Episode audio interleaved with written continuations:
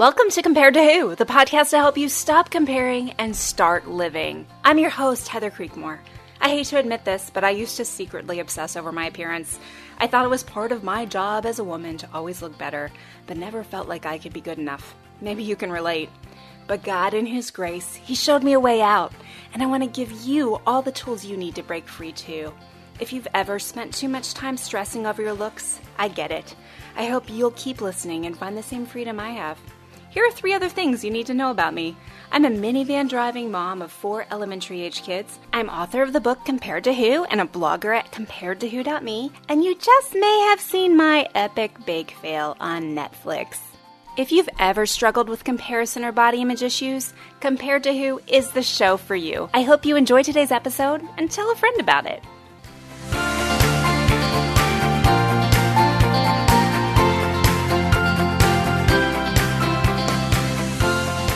Welcome to the Compared to Who podcast. My name is Heather Creekmore, and I am so glad that you're listening. This is season two of the podcast, and it has been a little while since season one came out. And I'm sorry for those of you that have written me saying, When season two coming? I'm sorry it's been so long. It's been a crazy couple of months for me personally. We lost my aunt in March to cancer. And then my mother in law's husband, my husband's stepfather passed away uh, again with cancer in May. So we've been dealing with a lot of loss, uh, a lot of grieving. We just moved to Austin as a family last year about this time. And so we're still adjusting to the change of living in a new place. And anyway, it's just been a lot. This ministry isn't a full time job for me, although I love every opportunity that I have to speak and to write and to talk with people like you about the topic of comparison and body image and all those things that get the way of us really living a free life. The other thing I've been working on this summer is I finished my second book, my new book on the topic of comparison. Should be coming out next summer. So I've been busy working on that, and the early readers have given me some awesome feedback, and I can't wait to tell you all more about that during this season and the season to come. But today, in this first episode of Seasons 2 podcast, I want to talk about something that is really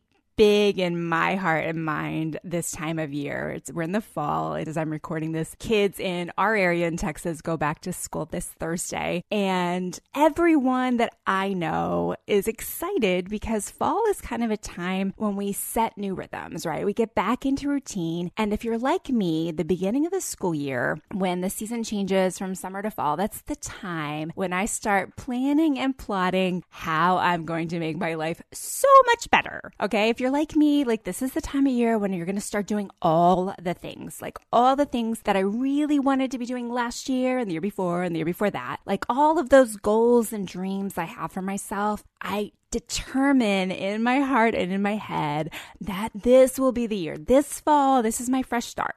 I'm actually going to do them. I'm actually going to be organized. I'm going to exercise every day. I'm going to only eat healthy foods and I'm definitely going to cut out sugar. And this time it's going to last forever. I'm going to spend lots of time reading my Bible and praying and I'm not going to look at Facebook or spend too much time on Netflix, like all the things, right? Maybe you can relate. Self improvement becomes my crutch, friends. And more than that, too often I'd say self improvement becomes my idol. Now, if you're new to this podcast, or if we haven't met before, you haven't read my book, then this may sound super weird. And I get that. So let me explain just a little bit and then encourage you to go back and listen to episodes one and two of the podcast. Uh, I heard that some listeners said they were kind of hard to find. So I went back and I clearly marked them. They're available now on iTunes or whatever subscription service you use to listen to podcasts. But those episodes are there. And in those episodes, I really flesh out what I mean by this concept of modern day idolatry, what an idol is to us here in this, in this era, in this culture that we live in. But for now, let me explain it like this. An idol is something that we believe can offer us salvation that isn't Jesus. Now, intellectually, we know it's not a real heaven versus hell for all of eternity kind of salvation that our idol offers. But, and this is important to hear, my friends, we do believe on some level that these idols can offer us relief from our struggles on earth. Let me give you an example. I believed for decades that having a better, and to me, better meant thinner. I know it's different across cultures what better means, but to me, having a better body, a thinner body, I believe that would make the hard parts of my life easier. And thus, it would result in a closer to quote unquote heaven on earth kind of experience. For me, that self improvement idol flares up every August and it promises me the same thing. It tells me that my life will be better when I can become more perfect, right? And for me, it's like perfectly organized, the mom who has it all together, who gets it all done, and it shows like that type of mom. Do you ever have this issue? Now, like I said earlier, I just wrote a book on comparison, and in it, I talk about something that I like to call idealism. The funny thing about what happens to me in the fall is I can so easily fall back into the habit, the pattern of chasing the ideal me, which really is a problem with comparison. So let me flesh that out for you a little bit. You see, when you think about comparison, we often think about comparing ourselves to someone else. Like maybe you're comparing yourself to a person you know, a celebrity, someone who really exists in real life. Now, truth is, when you compare yourself to that person, you are, of course, only really comparing yourself to what you believe you know about that person. But you compare yourself to the image you've built of them. Perhaps then you try to keep up or be more like them as you play in comparison's silly game of tag where you chase comparison. You think you've got it, and then it says you're it, and you keep chasing some more. You see, idealism is tricky because the person who wrestles idealism can honestly say that they aren't comparing themselves to other people. Instead, what they're doing is they're just comparing themselves to the self that they want to be. They don't care what other people are doing. They just have this deep drive within that tells them they should do better be better. They feel as if they aren't meeting their own standards of how they should look, act, or perform. And friends, that's why idealism is so harmful to so many women.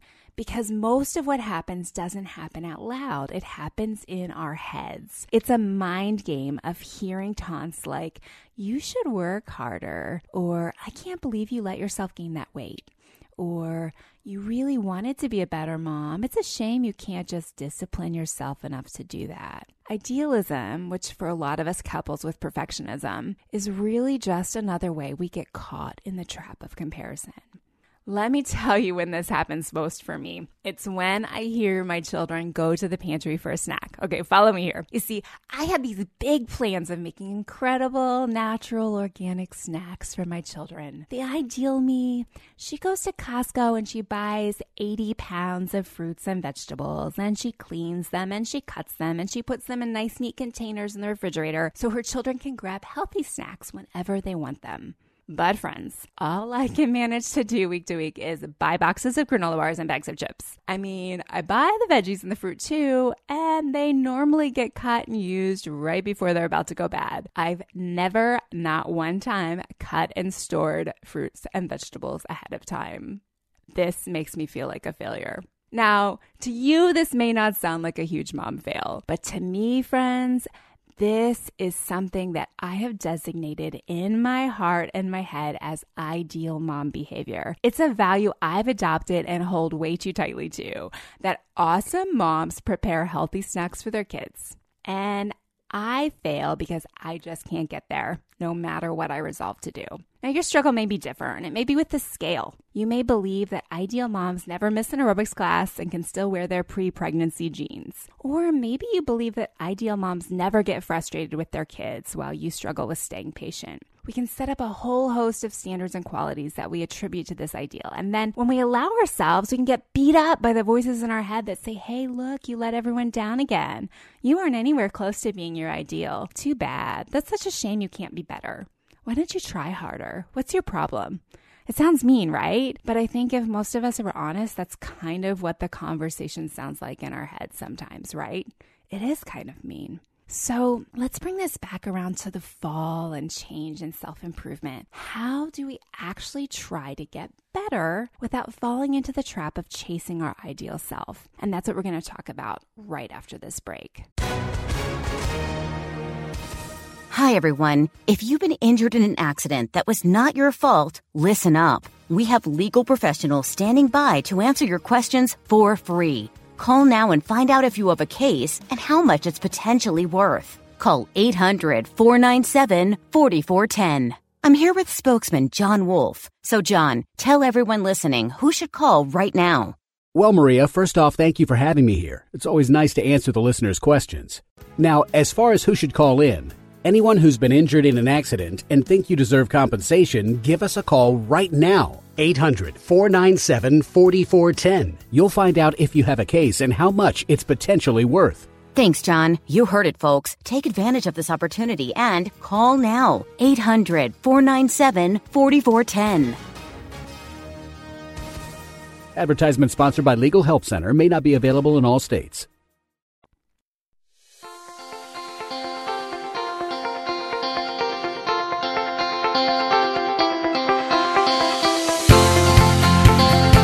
Body image been bogging you down for too long. It's time to get free, my friend. Go to comparedtowho.me, take your free body image awareness quiz. You will learn amazing things. You'll get your results right away. And I think you'll have fun too, because I mean, who doesn't love to take quizzes? Go to comparedtowho.me. There's lots of great resources on that site. Articles about body image and comparison, and how you can find freedom through the gospel of Jesus Christ. Check it out today, right after this episode, of course.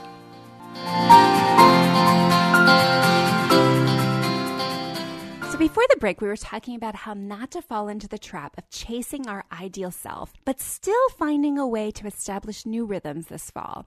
Here's how I think we do it. First, we have to realize that when we idealize, we idolize. I'm going to say that one more time because those two words sound really similar, and I want to make sure you hear the distinction. When we idealize, we idolize. Friends, those ideals we have, they're just a collection of mini idols that we keep in our hearts. We believe at some level we're probably not even conscious of that if we could just do more or be more like our ideal, then we'd feel freer, more peaceful, more joyful. Or we believe that if we could just settle into our ideal, then we could rest. But the truth about ideals, because they are idols, is they never let us rest. They never give us a break. You will never be able to do enough to keep these ideals happy. They grow and they morph and they demand more and more from you. You lose a few pounds, the amount you said you'd be happy with, and those ideal idols say, You should keep going. This feels good or you get organized in a way that's functional. And those ideal idols say, don't stop with your closet and kitchen, organize the whole house. Then you get the whole house done, and those ideal idols drive you to drive everyone in your house crazy when you become an absolute maniac over keeping everything perfectly in place, just like you had it. You see, when we start chasing our ideal idols, they don't let us go. Idols are demanding and all consuming. They ask us to worship them. Okay, it's not like singing songs to them as you may think about worship traditionally, but they ask us to give them our best, give them our time, our energy, our money. They shift our focus subtly off of serving and loving God and others and onto ourselves and really serving ourselves. Because in most cases, why are we trying to become more like our ideals? Well, it's to make ourselves happy, right? It's those things we classify as personal goals that drive us the most. And those are the areas where we are most tempted to go all in and put all of our other priorities out of whack. So, is it wrong to try to improve yourself?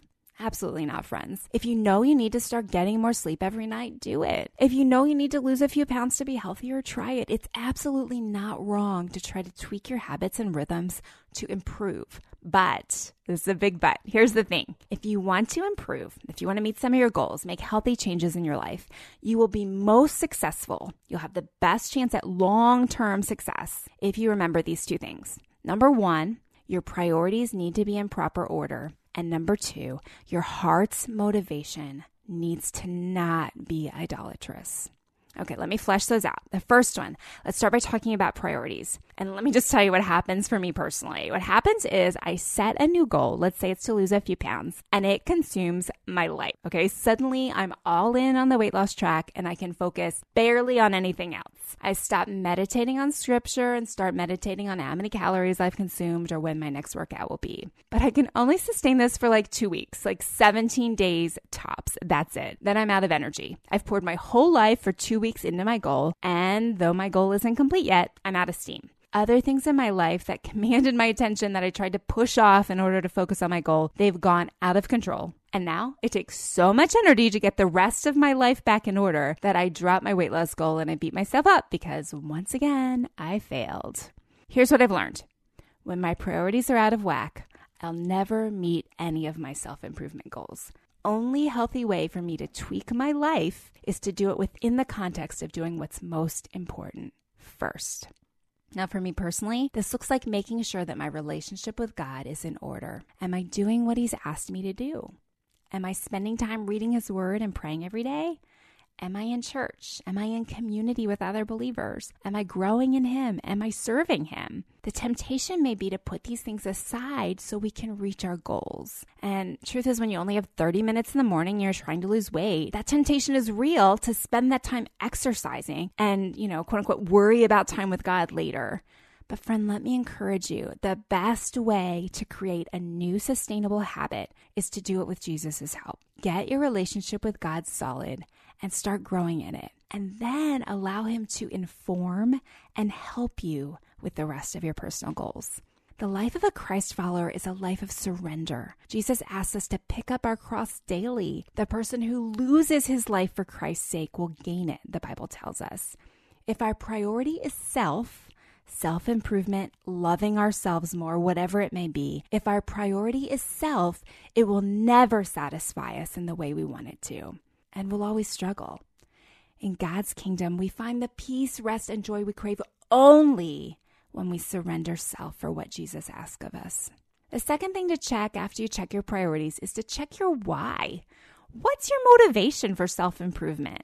Why do you want to reach that goal? I found that many times, if my self improvement goal is to make myself look better, I run out of energy to stick with it.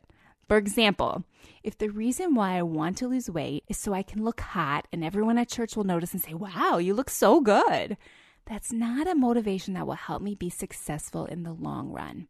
It's selfishness.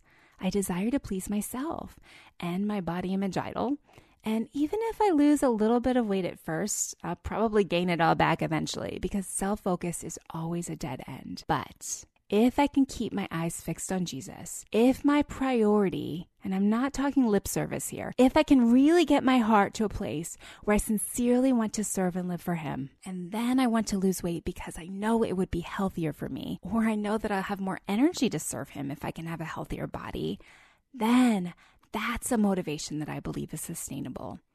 Inside properly aligned priorities, God will honor that and it'll help me do the things I need to do to meet that goal. My friend Jen from Heaven Not Harvard blog, she read my first book, Compared to Who, and then she kind of started applying these principles. She stopped the cycle of crash dieting and instead tried to keep her focus on Jesus and remembering him as her first priority. She ended up losing weight through the process. I'll add a link to the blog post where she tells about her year long journey and how she gradually lost weight after reading the book and just kind of remembering to keep her priorities straight in all of this. So, what are your goals for this fall? Is it weight loss? Have you again said to yourself the diet starts tomorrow? Are you gearing up to try it one more time? And maybe it's some other part of your life. Maybe you're wanting to be more scheduled or do meal planning or watch less Netflix or be more intentional during the week with your time with your kids. Whatever it may be, let me encourage you. Take some time today, this week, and stop and surrender these goals. Tell Jesus what you want and be honest about why. And then just lay it down. If you feel convicted of improper motives or if he shows you areas where ideals have become idols, confess these quickly. Repent and ask him to help you crush these idols right away. Then go forward in forgiveness. Start fresh with a new dose of God's grace and ask him to help you live in a new way. You see, the thing is, friends, I think God put within us that longing for self improvement. We just confuse it. Like we all know that we're broken, but too often the self improvement longing is just us wanting to fix ourselves, fix our own brokenness, instead of letting Jesus heal it. He wants us to grow and change. God calls it sanctification. But when we do it with Him instead of without Him, we will always be successful. Thanks so much for listening to this episode today. I hope it will help you as you start your fall and try to achieve whatever goals it is you had in mind for this new season. Join me in the next episode when we'll talk about self love. See you there.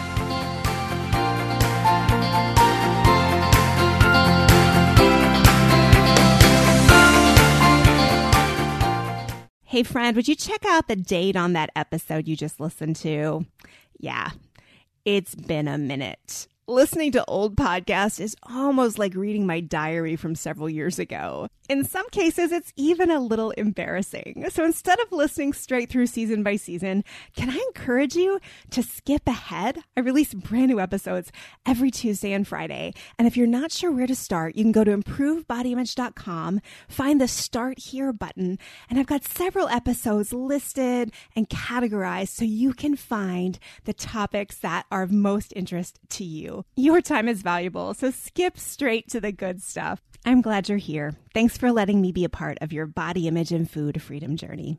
God's Word will change our life, but sometimes it's hard to know where to start. Well, that's where I come in. I'm Jodie Niznik, host of So Much More Creating Space for God, a scripture meditation podcast. And each week, I guide you through a scripture, giving you space to listen to the Spirit and pray about what's on your heart. Then we have a thoughtful conversation with guests to help us go deeper. Listen and subscribe at lifeaudio.com.